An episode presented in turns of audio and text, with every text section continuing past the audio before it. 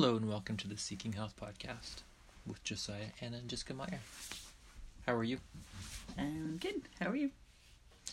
I am discombobulated. Ooh, you took out a big word. should I should I get out the dictionary to explain what discombobulated means? Nah. And unlike normally, I don't really have a plan for this podcast. Well, you were texting me today, Mhm. and you're like, "I feel like a heretic," Yes. and I was thinking, "You're not a heretic, but you're allowed to feel what you want." So I didn't say it. Well, so tell me what's going yeah. on. Well- let's have a counseling session. Just counseling kidding. session. Yeah.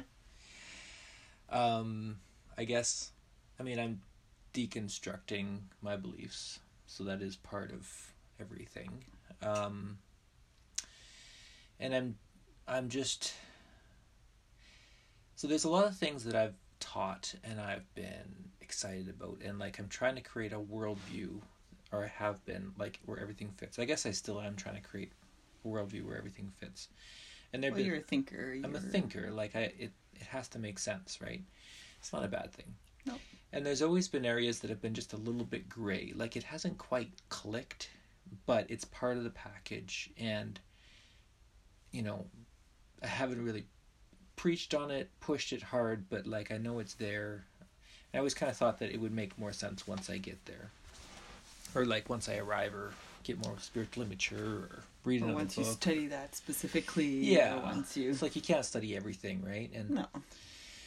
and it's kind of feeling like enough of those areas are becoming problematic and i'm seeing them in a different light and it's just kind of it's falling apart like the Well, you, ha- you constructed this beautiful castle that you fit in, yeah and then with this deconstruction, it's asking a lot of hard questions hmm and about what you believe, Yeah. and about your life. And once you start to shift some of those blocks, it affects the rest. hmm So it makes sense. Like earlier, a few months ago, I also had kind of a shift, and I felt like I felt like my whole foundation of my life was falling down, and and it Mhm. was, but it like it physically felt like it, like was falling apart.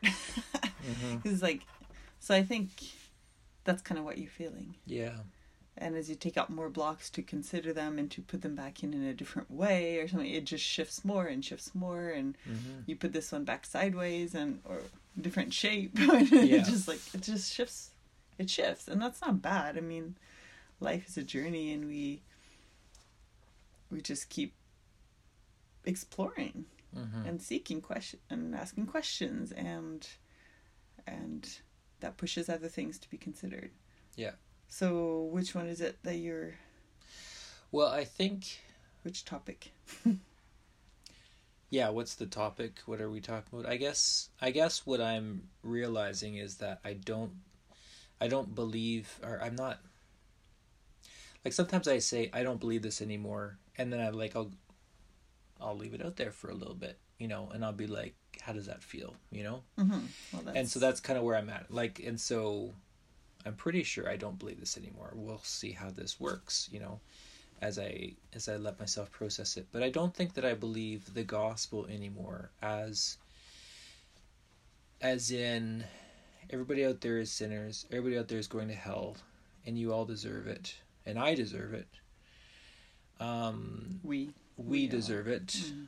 because we're born in sin and you know we're terrible sinners but that jesus died for us and uh, paid for our sins so therefore we can go to heaven if we accept him in our hearts. Yeah. That's what i'm just having a really hard time the gospel the wordless book the yeah. the pamphlets flyers that get distributed. It's like follow these steps and we've got one word marked off for the kingdom we have another sheep hmm and then the most important thing and i think like you said that when one thing shifts then everything shifts and like when you told me that you don't believe anymore um and I had seen it coming, obviously. Like the first thing I said to you is, I don't think that you're going to hell for that. Uh, and you said, that's fine, what you believe. you can believe whatever you want. um, but but I felt that very seriously, and like I mentioned, those gray areas that never quite fit, like they didn't fit with my gut. It's just like at a certain point, it's like you do have a gut, you do have an intuition about what is right and wrong, what fits, and and my gut has guided me in what I believe. Um, I read scriptures, but at the same time, God is love, and at the same time, certain things have to make sense. And you know, it just from my gut, I was like, that doesn't fit. It wouldn't fit that you on this journey now you can't believe anymore. But as I said in the previous podcast or in the podcast deconstructing together, like your dad and Bill Gothard and some of these people that created this toxic system, they believe all the right things. But I feel like you're a lot closer to God on this journey. And so I couldn't bring like I didn't feel like you lost your faith or moved away from God. But then and I said basically, well, I'll do the homework later figure out my thoughts later. But you know i can't i can't believe that that somebody would go to hell because they don't believe a certain kind of random thing. Like it doesn't change how you live in the world. It doesn't change how you it doesn't negatively affect anything about how you're doing things. In fact it's ma- it's making you a better person. So why would this random thing that you believe intellectually change how like change so dramatically everything about you know eternity? Like it's just it's very strange. Yeah. and i've always believed this that if you don't believe this one thing if you don't know about this one thing then you're going to go to hell forever and it's just it's just very strange well, it was really common in the 90s to, like, this was pushed so hard in mm-hmm. our circles. So maybe evangelicalism was just pushed so hard to hand out tracts. It's not Ray Comfort. Mm-hmm. Like, he was very strong on the gospel. Like, you are a sinner. You're going to hell. You have to believe, accept Christ in your life, and then you'll be saved. And, like, mm-hmm. not just him, but others too. Like, he was just so strong. It was kind of a big movement of the 90s, I yeah. think um, I did a CEF, Child Evangelism Fellowship, um, for like two summers, but uh, like good news clubs and backyard Bible clubs and stuff. And like so strongly, that's what you present every single day. You mm-hmm. present these steps, you present this gospel, you present, and you count how many kids have have mm-hmm. like raise their hand and how many like same yeah. thing at camps. I mean, uh, I think you've done camps too, and yeah. I've done some. I've done like two two camps, I think. Um, and it's just it's it's all about that. Everything mm-hmm. centers around the gospel. Everything centers around the wordless book. Everything yeah. centers around around that. So it's like, is that a movement from the '90s that we're uh, a result of? Mm-hmm. Um, or was it there before? I don't know, but I know it definitely was very very strong. Yeah. Uh, well, not just the '90s afterwards too, mm-hmm. because well, my homeschool curriculum, like ATI, really pushed that kind of thing too. Um, although that was probably created in the 90s anyway. yeah. But yeah. And so I texted you I feel like I'm I'm a heretic, like I've I've gone to the other side. And then after I texted that I thought about it and I was like, actually there's a whole bunch of Christians out there that have always resisted this kind of the four spiritual laws, this wordless book, sort of a presentation of the gospel for oh, a number really? of reasons. Hmm. Um, and maybe I could talk quickly about kind of the history of how I see kind of this gospel becoming such a tightly packaged unit. Um, like, I mean, we can't get into the whole history, but the Catholic Church throughout much of of church history, it was very much a whole life. You know, it, you're part of the church and it's part of your whole life, right? And then the Reformation happened 300 years ago, or 500 years ago now. Yeah. Anyways, um, the early 1600s, and it was a very much a call towards your personal faith. And then a bunch of different things happened. Skip over a few things. We get to the New World and North America, and people have this general idea that they're Christian, um, but they're living on the frontier. They don't have churches, um, and things happen called the revivals when one charismatic preacher would come through, not just in North America, but it really had a lot of success in North America in the 1800s and 1900s. One charismatic preacher would come through and start a revival and call everybody to repentance for this individualistic faith and this salvation experience. Everybody believed in God generally, everybody had a general sense, but you know, they're mostly living their lives. But then this charismatic person would come through and say, "Hey, you need to, you know, come to the altar and you need to ask for forgiveness and you need to and you know, likely there was a lot of alcoholism, there was a lot of womanizing, you know, this frontier towns, it was those sorts of problems, right? So that was, and then, you know, there wasn't a church, so it was like maybe there was more of that going on. So the message was a lot more like, you all are sinners, you know you're not living the way you should. Here's a charismatic person to tell you to accept Jesus into your heart, right? And and then there were um, like that that kind of the revival message kind of became very central to American Christianity. Like I know I'm oversimplifying. If there's a real historian listening to this, I'm sorry. There's a lot of other things that happened, but I think that that is a big part of what happened was just these revival meetings, right? And then um, in the 1920s, stuff was still happening over in Europe. Um, the North America was behind academically. Things were happening over in America. And when those things started to come across, evolution, seeing the Bible in different ways, um, the a lot of the Christians said, This is too scary and it's going to rock our faith. And so they pulled back from academia as these academics were coming over from Europe, studying in Germany, studying in, in England, in different places. They come back and they'd have all these crazy new ideas. And that's when there was this big fight between liberalism and fundamentalism.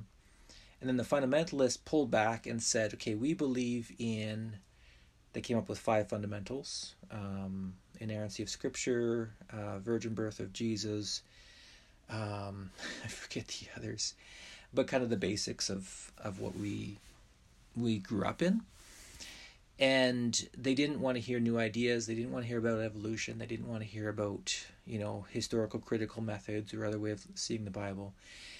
What they really liked was hearing this come down the altar, get saved, you know, and then let's tell other people about how they need to come down the altar and get saved, and let's and then this fundamentalism turned into into um, it toned down a little bit with evangelicalism. Uh, Billy Graham was kind of part of the driving force of that through the middle of the 20th century, and that brings us up to today. And we have this kind of very reductionistic, simplistic, black and white, or black, white, red, green, if you have the wordless book, um, presentation of what the gospel is. But like when I was in seminary, they were telling me very actively it's more complicated than that and here's all the reasons. And at a certain point i said i can't handle it. Like this is too complicated. And i realized today that i did exactly what my theological ancestors did in the 1920s is it's too complicated. You're undermining the authority of scriptures. I'm just going back to what i know. Like let's just have an old time revival you know and because that's kind of that was the last time I connected with God. These seminary classes were like causing me to question really fundamental things and make me feel very uneasy in my faith. Out of your comfort zone. Out of my comfort zone. Um, but I guess I kind of just delayed it until now. Um, but I guess like this faith, like it makes so much sense when you roll into town and everybody, you know, there's a lot of drunkenness and immorality and all that sort of stuff. You tell everybody to come to Jesus and repent. But it it it it doesn't work. Like there's certain things, there's certain aspects in which this presentation of the gospel, this way of telling the story is really toxic. Like it's really hurtful. And I feel like it misses something, and I, I don't have my finger yet on what it's missing or how it's telling the story wrong. Right now, I just, I guess, I just see the problems with it, and I see there's got to be a way to tell the story in, in a way that's bigger than this, because like, well, for one thing, we're seeing like I'm opened up in a previous podcast about how I was raised in domestic abuse, and telling people that everybody is a sinner you're such wicked sinners that you all deserve to go to hell is a great way to encourage somebody that's already leaning towards abuse to really abuse their kids because you got to beat the devil out of them you got to yeah. and and we've seen that in some of the literature like that we read early on in our marriage how to parent and stuff um like to train up a child by yeah, the Pearls. Michael and Debi Pearls. yeah, like and it was very explicit in there. Like yeah, from like six months old, you beat this the will out of the child. Yeah, and he's like, well, you know, I know how to train my horses well to pull the carriage, and it's the same techniques, you know. And it's like, no, it's not. You no. can't. Because you actually, that's really insightful now that I think about it. Because he literally talked about how training his horse and buggy to go through traffic but you have to break the spirit of a horse. They yeah. actually talk about breaking. Anyways, so um, yeah, kids. Um, it this thing of hell is um, I I really, you know, and I was told this in seminary, like there's really good reasons to see hell in a different way. And this is actually a very it's been a debate for a very long time uh, pretty much since the beginning of christianity about whether everybody gets saved at the end or whether what exactly hell means something that has always bothered me is that we take the very worst verses in the end of the old testament when israel had gone you know the, the story of the old testament is a story of things going downhill downhill downhill and when it gets to the very worst place, we cherry pick a few of those verses out. Um, your your your righteousness is like filthy rags, and um, all of you have gone astray like sheep. And we cherry pick those out, and then we apply them to everybody in the world. Hmm. And it has always seemed to me like, well, actually, that's part of the story of Israel going downhill. And it's not everybody in the world that's like the, there there were people that were you know it mentions you know um, exorbitant interest rates and buying their countrymen as slaves and um, claiming to worship God, but actually they were involved in other things with immorality with other gods, um, literal immorality. You know, there were bad things happening, but it's not everybody in the world that is this. This verse in its original context was not that. And it seems like when people create an idea of what hell is, they cherry pick all the worst verses and then throw them all together and say that applies to everybody. But in the actual passages about hell, it doesn't apply to everybody. Hmm. It applies to, well, it might be describing very, very bad people, or it might, you know, it could be that they're just using very imaginative language to talk about, you know, how God will judge the very worst people. In the end of Revelation, it's the beast and his followers that that are thrown into hell. Um, but does that apply to everybody? You know, and also Revelation is a very confusing book. It's it's very unclear what the whole thing means, and I, you know, and when Jesus talks about hell, there's no mention of faith. It's all about about how people live their lives. Hmm. Um, it's you know. You don't hear that in church. you don't hear that in church. What you hear is Jesus talked about hell more than anybody else, which is true. He tells a story, for example, of a rich man and Lazarus, the beggar, and how the rich man had everything he wanted in life, but the beggar did not. And then they died, and the rich man went to a terrible place where he was thirsty all the time and he was burning, and the poor man went straight to Abraham's bosom, whatever that is. And there was no turning back. And so it was a parable about look, if you have lots of money, give to those that need it. It didn't say that you know the rich man had the gospel and he needed to go tell the poor man about the gospel or that somebody was going to the wrong place because they hadn't heard this little bit of information which is kind of the idea that we have you know Mhm. that if you don't have this little bit of information Well, that's actually like kind of what fuels the entire worldwide mission, like Yeah. overseas mission work or missionary work. I mean, it's like everybody has to hear. Everybody has to hear. Like you don't want people to go to hell, so everybody has to hear. So you have to share. You have to go. You have to Mhm. find the tribes that are not reached. You have to like reach the unreached. You have Yeah. to. I mean, that's all fueled by that concept of hell. which is literally um like when i when we left for missions hell was literally the thing that was motivating me and i remember posting on facebook if i didn't believe in hell i would not be a missionary right now because it was so hard Mm. you know and it's not like it was a fun or a career move or it, it was, was not any of those things. It didn't benefit our life or finances No. or or mental health or, family or anything in any way. I just had this mental picture of a match lighting and just burning everything to the ground. Mm. And it was just like, you know, some people might really feel called or feel like, you know, there's Like it's worth they it. have so much passion for something and it fits them so well that they want to be supported so that they can do it all the time. It was not that for us. It was No. 100%. Well, I think a lot of mission, honestly, as ex missionaries, I think a lot of missions is kind of bringing your own culture to someone else. Well, that's that's another thing that bothers me is if Jesus really cared about hey, help people, you know, these are some principles for not being selfish and for sharing your wealth. Um, but how much do we show up in other countries and we have a very individualistic culture and then we model that and we teach that and we tell them okay here's our culture. We're kind of individualistic. If you hang around with us you're probably going to end up being selfish and individualistic too. But that's okay. What really matters is to understand our ideas. Hmm. and i'm like i'm not sure that some of these cultures are better off with western values. No, it just adds mess. and and and that gets into another problem. I'm you know everything connects with everything else but i feel like we this version of the gospel completely misses the component.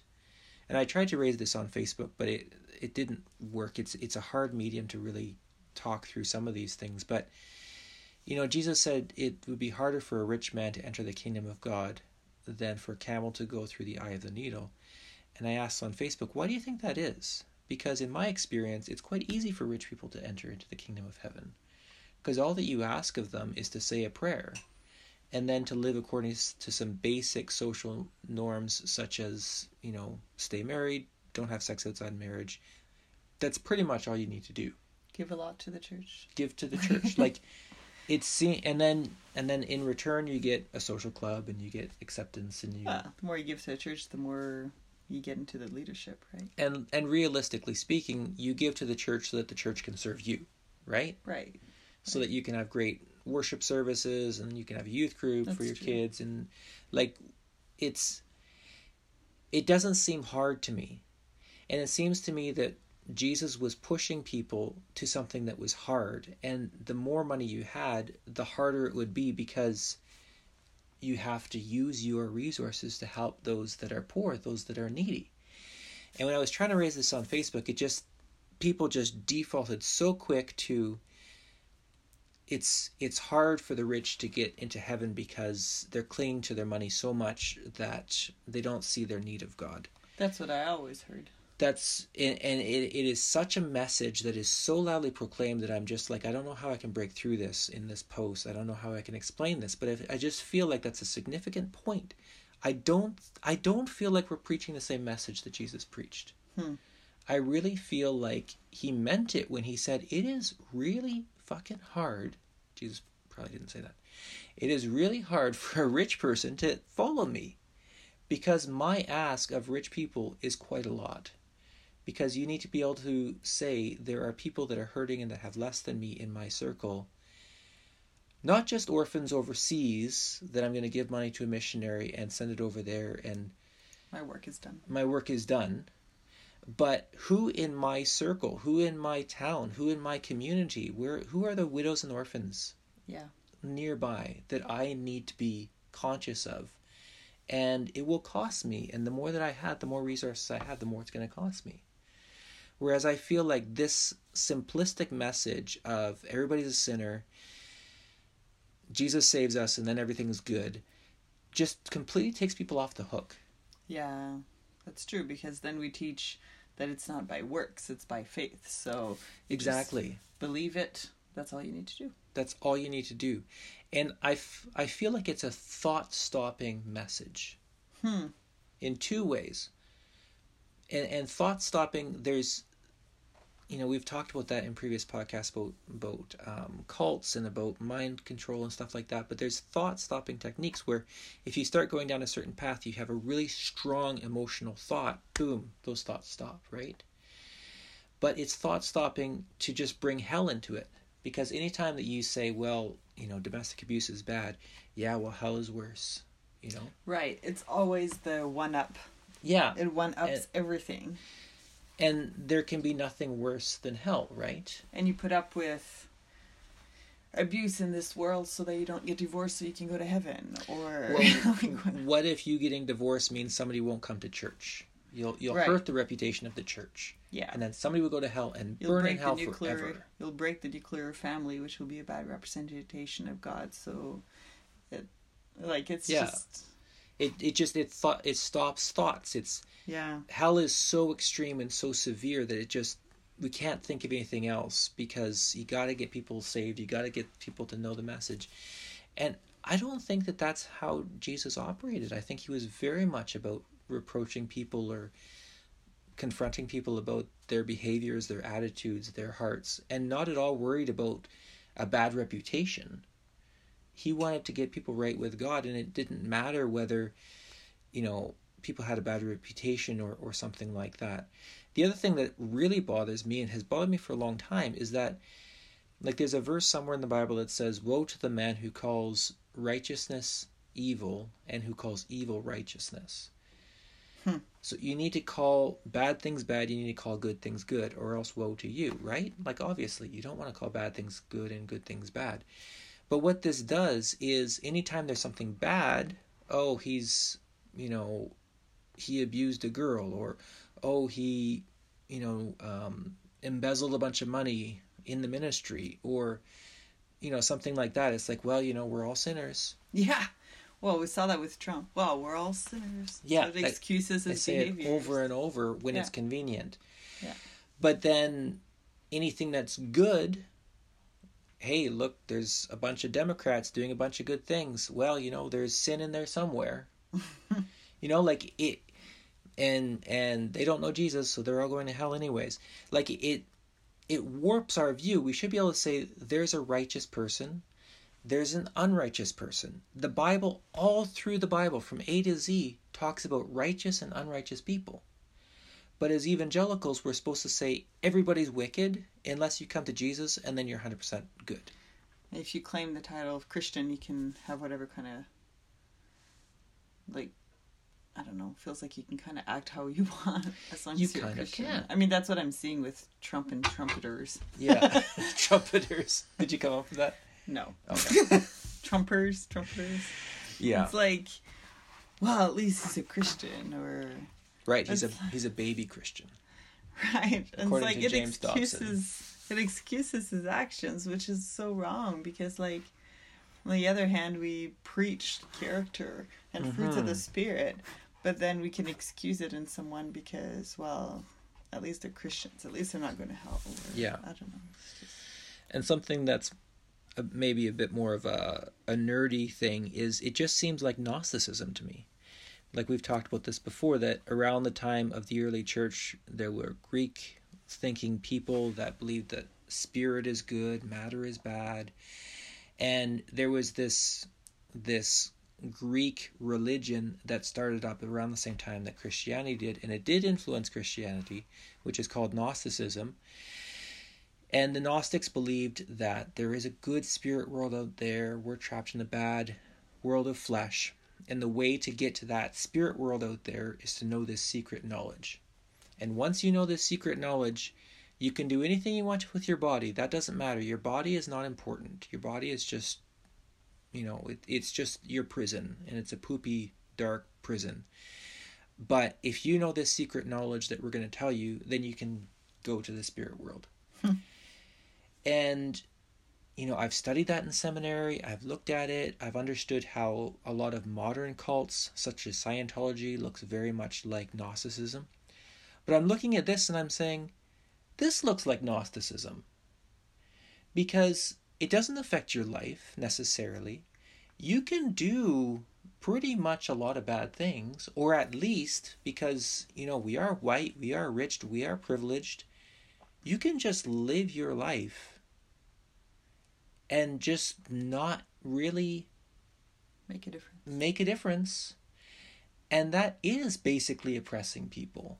Yeah. Like especially in this year there's so many ways that we need that we should be waking up to the fact that we have an inordinate inordinate amount of power and prestige and and financial means that we need to start sharing it and we need to confront some of the sins of our ancestors and the sins that we are actively yeah. participating in. Social justice has a place and it's yeah. important. Not and, just church justice, social justice. Yeah. And I mean, speaking of thought stopping ideas, uh, this doesn't connect directly with this, but another thing that people that people use to stop their thoughts is abortion, and we've talked about that in the past. But right, it's yeah. like oh, social justice, yeah, but there's X number of babies getting killed, so you can't, you know. Yeah. It just stops. If you're going to do something, it needs to be that. Nothing else matters. Nothing else. Nothing else can be as terrible, even though there are, you know, um, well, we can talk about this. Making it illegal actually increase or trying to crack down through policy actually creates more abortions. Yeah. Whereas democratic pol- policies, especially uh, contraceptives, but also giving people health care and making it so they can afford their baby actually reduces abortions.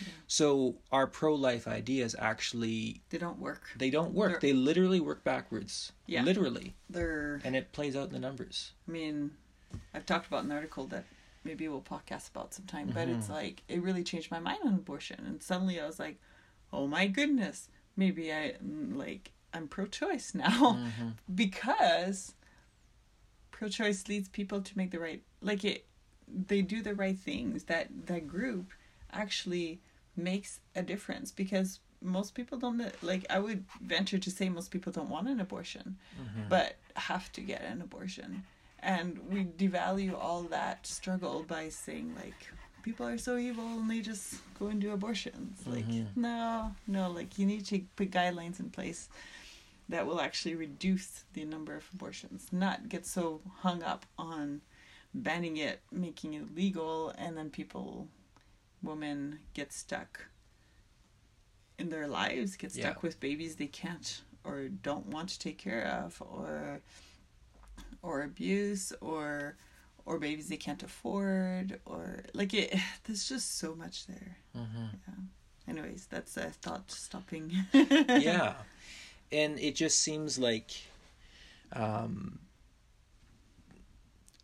the well another thing too. Another thing.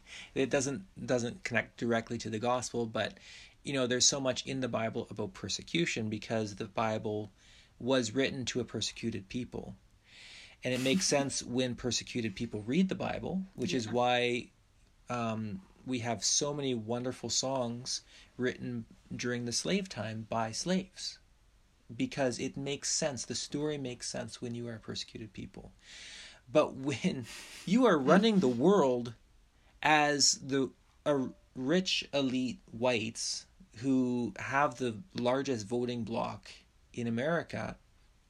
Um, you're not being persecuted.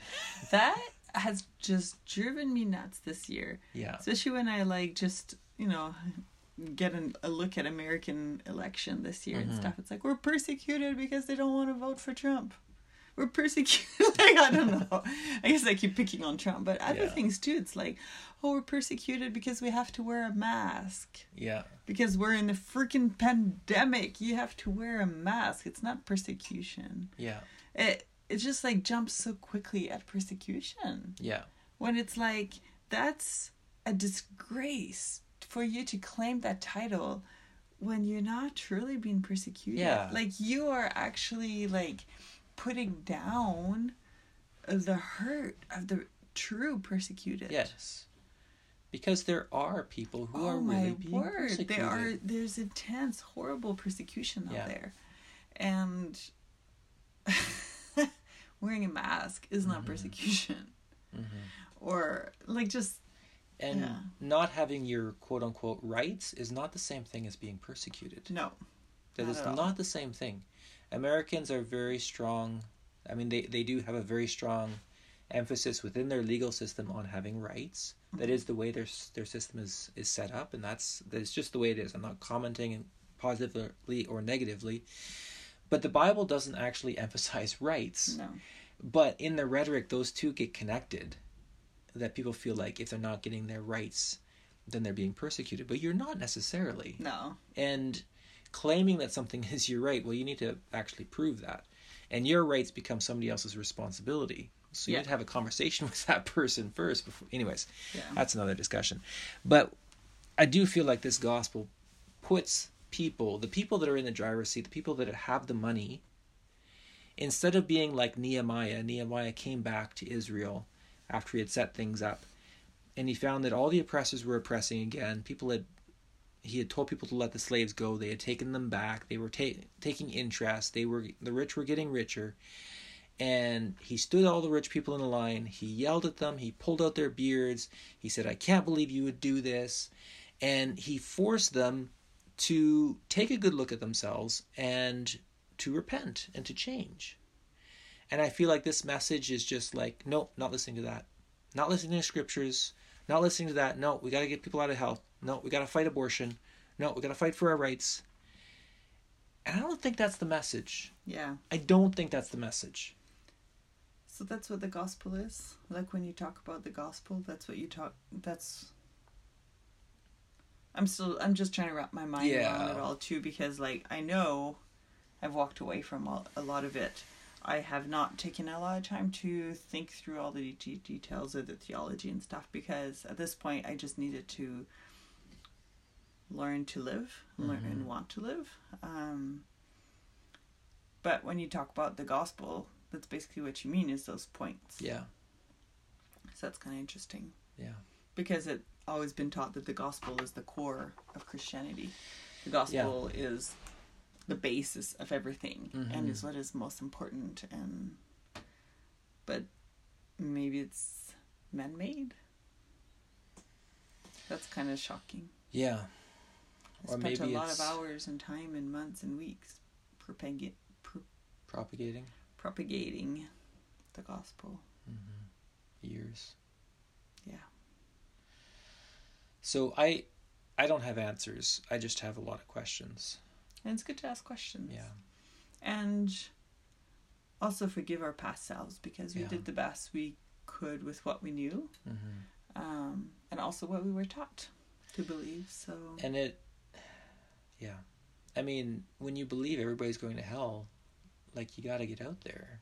And and really in my in groups that i join like we're in deconstruction type of groups um, that is like the number one issue that has caused people to leave or caused intense anxiety Mhm. or fear so much is the whole issue of hell. Mhm. And some people, it takes them years to get over that, to be able to live. Mhm. Like, how is our is God a God of fear? Is God a God that wants to instill this huge fear? Mhm. Because that's what this is doing, this Yeah. teaching. So I don't know. It's kind of interesting. Like, like people are like, why would I w- want to run to God, who's threatening me with the f- with hell? yeah I'm like, why would I want to run to someone who's threatening me with burning forever in f- a pit of burning pit. Yeah. Like that's kind of.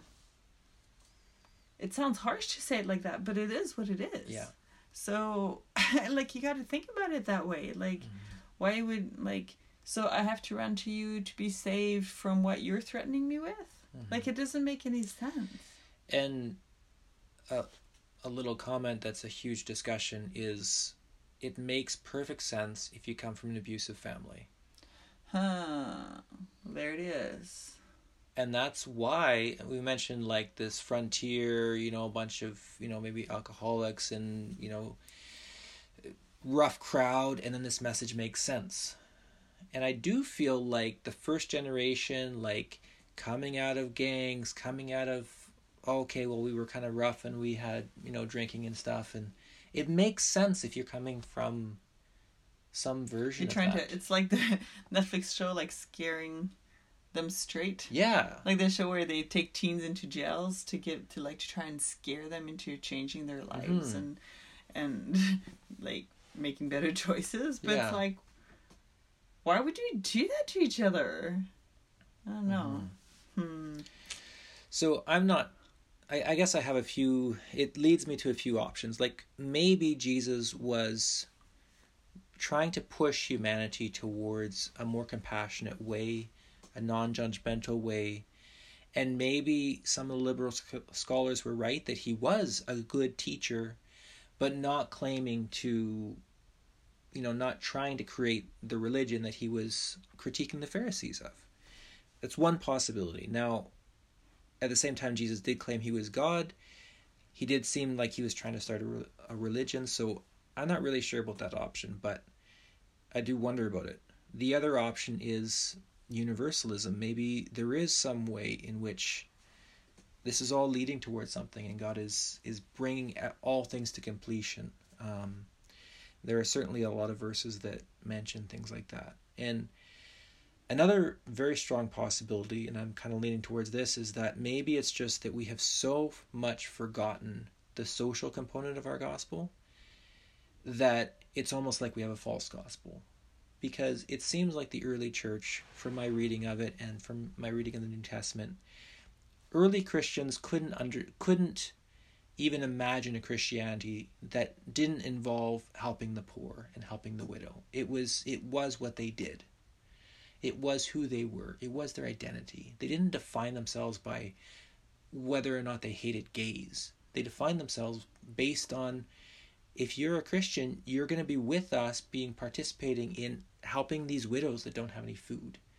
That's what they did. And somehow we've gotten to this place where it just feels like a Gnostic idea based thing. And maybe it's just that we need to reconnect it with with Well, that. we, we've talked before about how it seems that evangelicalism right now, like it's all connected to the head. Yeah. It's all intellectual, Mm-hmm. and it's forgotten the heart. Mm-hmm. It's forgotten that crucial, important aspect to care. Yeah. And so, like when you talk about those options, I mean, I lean to the first one where, Mhm. like, because it's compassion, it's Yeah. caring, it's. It, that's what I want in life. And I know part of that is coming from my background of religious abuse. Mhm. Um, I just, I don't want harshness and anger and rules and like I just want compassion. I Mhm. want to love. I want to accept others however they are. I want to be accepted however I am. I And isn't that what Jesus did? I would hope so.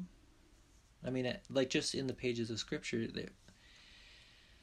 I mean, the most studied passage with my homeschooling was the Sermon on the Mount, Mm-hmm. and really, it was good living principles, Mhm. right? Like it wasn't all harsh and hell, and Yeah. we will reject you, and we won't accept you, and we won't discuss with you, even though you're blood related, because you don't follow our rules, or Yeah. you know, like it. Yeah.